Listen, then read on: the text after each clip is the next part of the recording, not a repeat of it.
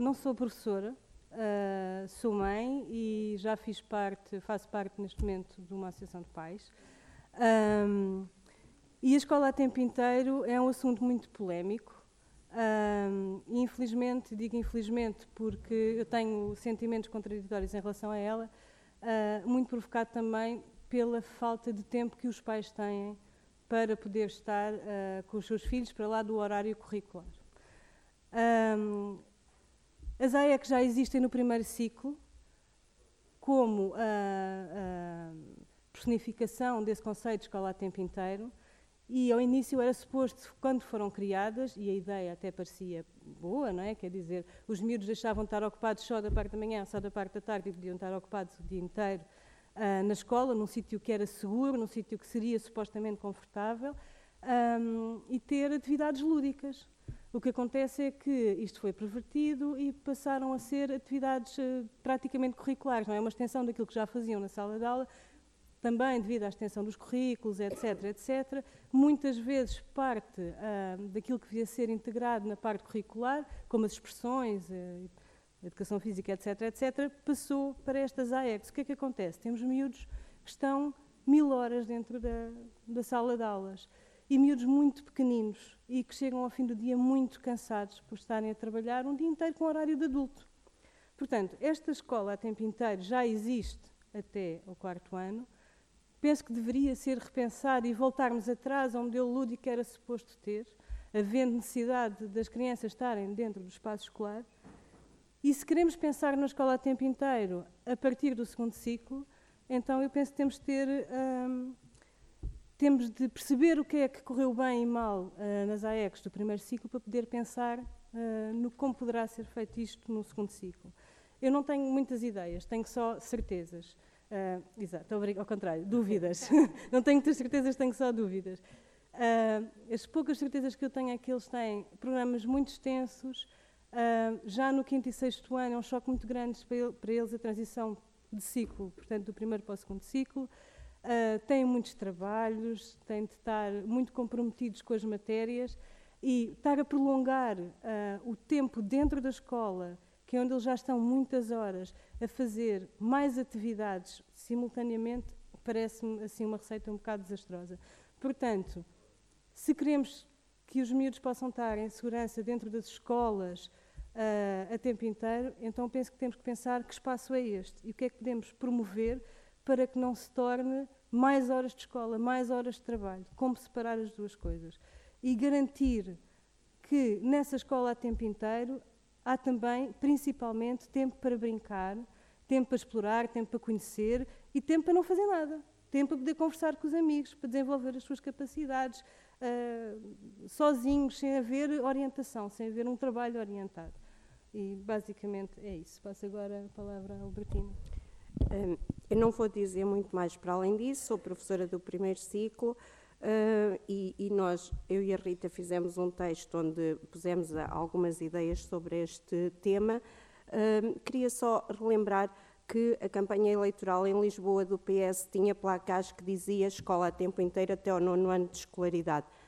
E isso, quando eu, pelo menos, quando via esses cartazes, arrepiava-me imenso, porque pensava e penso nas crianças que muito pequenas e com as quais eu trabalho, que são mesmo dias inteiros que passam na escola, na sala de aula, em espaço de sala de aula, em modelo de aula, porque apesar da, das AECs e apesar deste governo ter, ter posto uma circular uh, a aconselhar que as AECs fossem lúdicas, na verdade e na prática é que as AECs se constituem como mais aulas no final do dia. São no mesmo espaço, na, mes no, na mesma sala de aula, e às vezes eu tenho crianças que eu saio para o professor das AECs entrar, ou o monitor, e eles olham para mim e dizem, mas já te vais embora, e eles vão continuar, eles continuam ali na aula e naquele espaço que para eles não conseguem ver como um espaço lúdico ou outra atividade, é mais uma aula que vão ter com, com outra pessoa.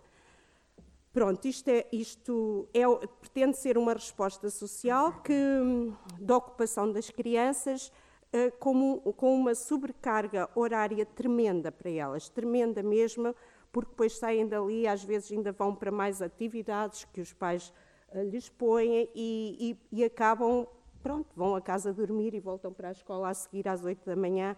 Muitos entram às 8 e saem quase às 8. Uh, para além disso, também queria dizer só outra coisa.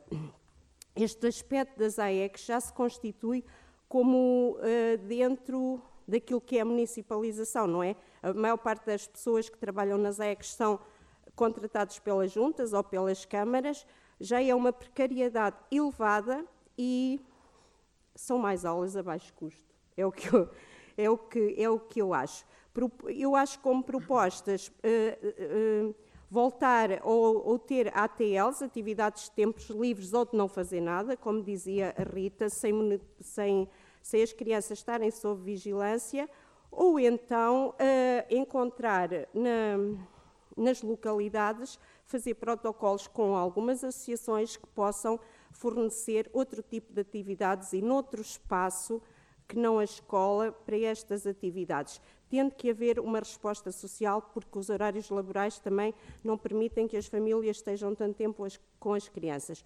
Por outro lado, acho que em termos de legislação laboral, deveria estar previsto que as famílias com idades, com crianças em idade escolar, tivessem um, um horário de trabalho diferente que lhes permitisse estar mais tempo com as crianças. Porque acreditem, são mesmo horários de tempo inteiro. E agora passava, passo a palavra.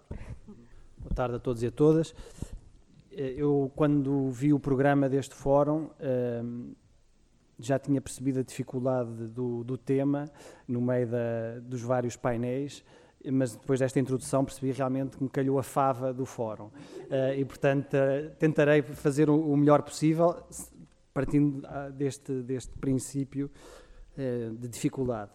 a escola a tempo inteiro é, surge porque há uma necessidade social. existe uma pressão laboral perante os encarregados de educação, os pais e as mães, e há uma necessidade de prolongar o período da escola para que as crianças possam estar em algum lado quando os pais e mães encarregados de educação não estão presentes. Perante esta necessidade que se tem vindo a agravar, é esse o cenário com que lidamos, um, surge este conceito de escola a tempo inteiro. Tanto quanto eu percebi, surge no governo Sócrates, Maria de Lourdes Rodrigues, 2006-2007, um pacote de 100 milhões de euros e criadas as AECs, as Atividades de Enriquecimento Curricular. Isto depois foi uh, sendo uh, mais trabalhado, mais ramificado, estamos já nas AAFs, que tratam dos, dos, do, destes tempos extra nos jardins infantis, e as CAFs nos, na escola de primeiro ciclo. Uh, e, portanto, o que era um prolongamento das 15h30 às 17h30 começa a ganhar continuidade com outros programas e, portanto, a extensão do tempo inteiro continua a prolongar-se uh, durante, durante todo o dia. Mas porquê é que voltamos outra vez ao tema do, do, do, da escola a tempo inteiro? Por um lado, uh, a Albertina já referiu o programa do Partido Socialista em Lisboa, pôs isso em, em grandes outdoors, mas, sobretudo, o Partido Socialista pôs isso no seu programa de governo em 2015 está lá, nas grandes opções do plano, está lá no programa de governo uh, e uh, anunciado publicamente com mais uh, ênfase em fevereiro de 2016, tem uma, um horizonte de implementação para 2019. Portanto, estamos no momento certo para atacar este problema de frente e para criar uma, uma crítica e uma, e uma ideia, um programa do que é que o Bloco de Esquerda quer sobre este, sobre este programa e sobre esta ideia de escola a tempo inteiro. A ideia do Partido Socialista, tanto quanto eu percebi, será de ter um prolongamento que começa das 8h30 da manhã e pode chegar às 19h30. Portanto, são uh, eh, 11 horas na escola, uh, é quase metade do dia, contando até com a fase em que devemos estar a descansar e a dormir. Portanto, é muito tempo na escola e, e por isso é um programa que tem que nos deixar de alguma forma preocupados. Um, se é verdade que estas AECs eh, estão numa fase eh, entre o jardim de infância e o quarto ano, ou seja, primeiro ciclo, pré-escolar e primeiro ciclo, a ideia deste programa de governo é ser prolongada até ao nono ano, eventualmente incluir o secundário. E, portanto, eu acho que é uh, determinante se pensamos na escola pública, se pensamos na forma como queremos repensar a forma como as crianças aprendem nas nossas escolas, tomarmos uma posição sobre isto e definirmos o que é que queremos fazer. Mas eu acho que para fazermos temos que primeiro olhar e fazer um balanço do que foi esta ideia uh, peregrina da escola a tempo inteiro, de prolongamento dos horários nas escolas. Temos que primeiro perguntar se enriquecemos realmente os alunos. Eram atividades de enriquecimento curricular, se eles saíram enriquecidos deste processo. A minha opinião é que não saíram. A segunda pergunta é se temos, no seu global, uma escola mais moderna, mais progressista, mais uh, virada para os direitos, no fundo, a própria escola mais enriquecida? Também acho que não. E, portanto, acho que temos um modelo errado sobre o qual temos que fazer um balanço. No meu entender, é negativo uh, e que, portanto, devemos uh, repensá-lo e propor alternativas.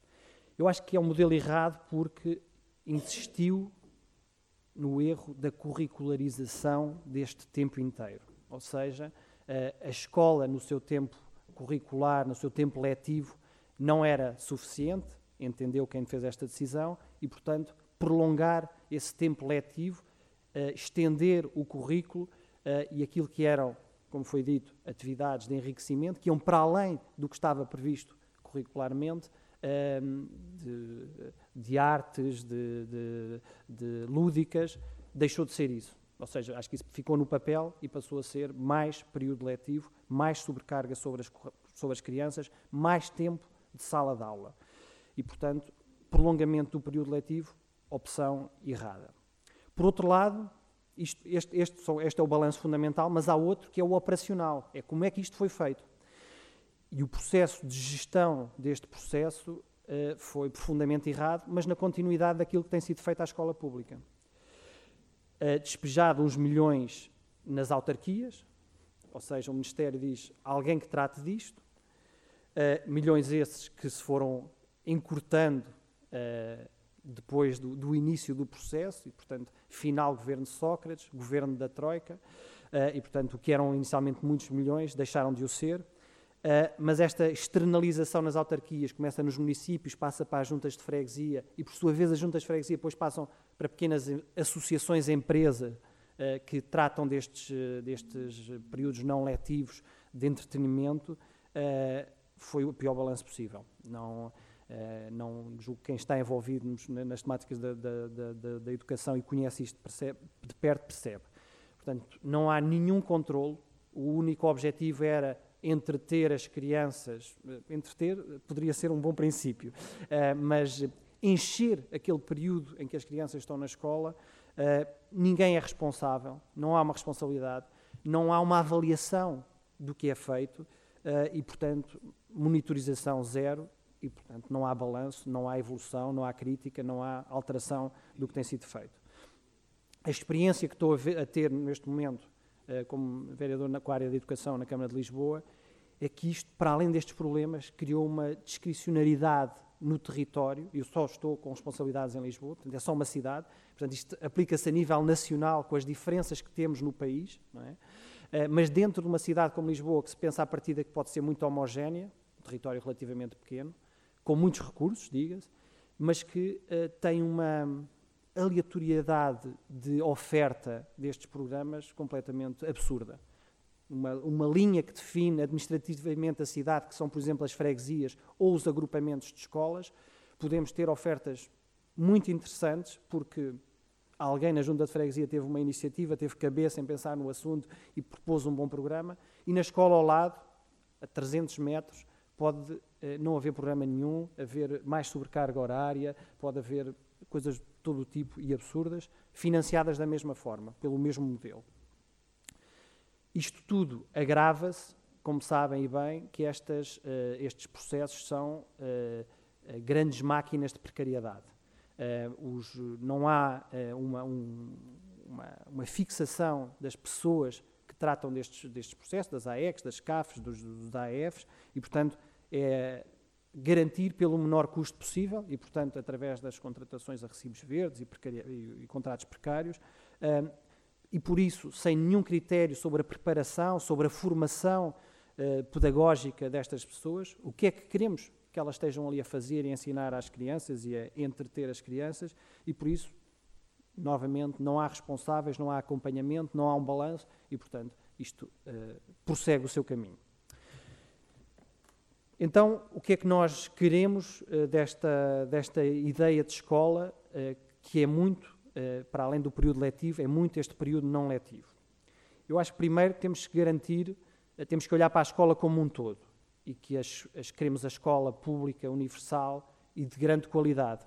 Também percebo isso agora, nesta curta experiência já em Lisboa, que é um, as disparidades entre a, a oferta pública e a oferta privada e como ao longo do tempo se foi desmantelando ou desinvestindo na escola pública, sobretudo em infraestruturas, mas também a nível nacional, na, na desvalorização dos, dos professores, na, na, na, não investimento nas, nos assistentes operacionais, tudo isso a desvalorizar, a precarizar, a, a prejudicar a escola pública e ao mesmo tempo a oferta privada a surgir.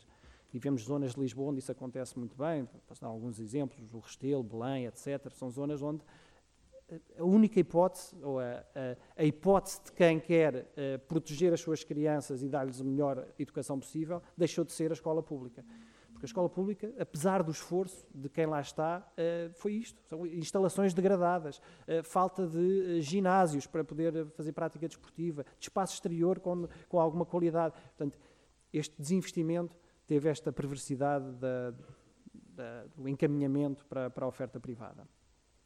E por isso eu acho que o primeiro pilar desta discussão tem de ser sempre garantir o que é que temos que fazer para que a escola pública seja o melhor espaço e o mais democrático, o mais universal, que garanta a todas as crianças o melhor que elas podem ter uh, na, neste, neste, grande período que passam fora dos seus ambientes familiares, das suas, das suas casas, que é o ambiente da escola. E onde elas são tratadas de facto como iguais. Ali é onde não pode haver diferenças. E, portanto, não havendo diferenças, qual é o, o melhor tratamento que lhes podemos dar? E, portanto, temos que garantir, desculpem divergir um bocadinho, mas eu acho que é importante isto, garantir que as escolas são, de facto, muito boas, e muito boas implica terem boas refeições escolares. Uh, isto é fundamental porque é, em alguns sítios, uh, se calhar os únicos sítios onde as, as, as famílias podem ter uma refeição muito boa é na escola, as crianças garantidamente podem comer bem na escola e, portanto, aí é um dos pilares.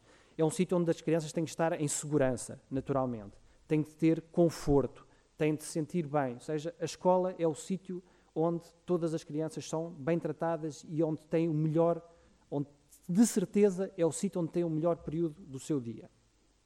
Primeiro pilar para estabelecermos isto. E, portanto, um, se queremos responder por uma escola pública de qualidade, temos de garantir isto, mas também temos de lidar com a realidade que é as, uh, uh, os, os, modelos laborais com os quais uh, lidamos e, portanto, infelizmente, temos que ter um modelo de escola a tempo inteiro. a escola a tempo inteiro é um selo que é este balanço que eu vos fiz, mas eu acho que o Bloco pode ter um modelo, ou pode ter uma ideia, porque acho que não deve recusar uh, a necessidade que é ter uh, as escolas a funcionar mais horas, ou pelo menos uh, responder à necessidade dos pais encarregados de educação e mães que existe não poderem estar à porta da escola às três e meia da tarde, e portanto como é que pensamos esse modelo e como é que respondemos a isso. Já vos disse, acho que primeiro, em primeiro lugar, garantir as boas condições físicas de infraestruturas das escolas, boas salas, bons recreios, equipamentos para brincar, espaços verdes, as escolas, às vezes a cidade não oferece espaços verdes eh, na proximidade dos bairros, mas as escolas devem garantir espaços verdes também, bons refeitórios, boas cozinhas. Em segundo lugar, naturalmente, melhorar as condições dos professores.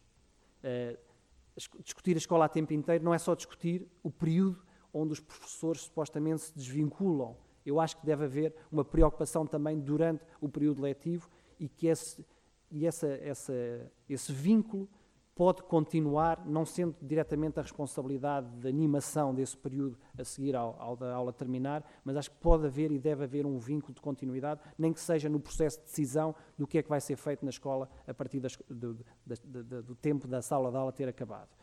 Eh, e, portanto, menos precariedade, menos pressão horária, eh, respeitar e envolver os professores nas decisões, mais democracia e, portanto, ter os professores como pilar do funcionamento da escola.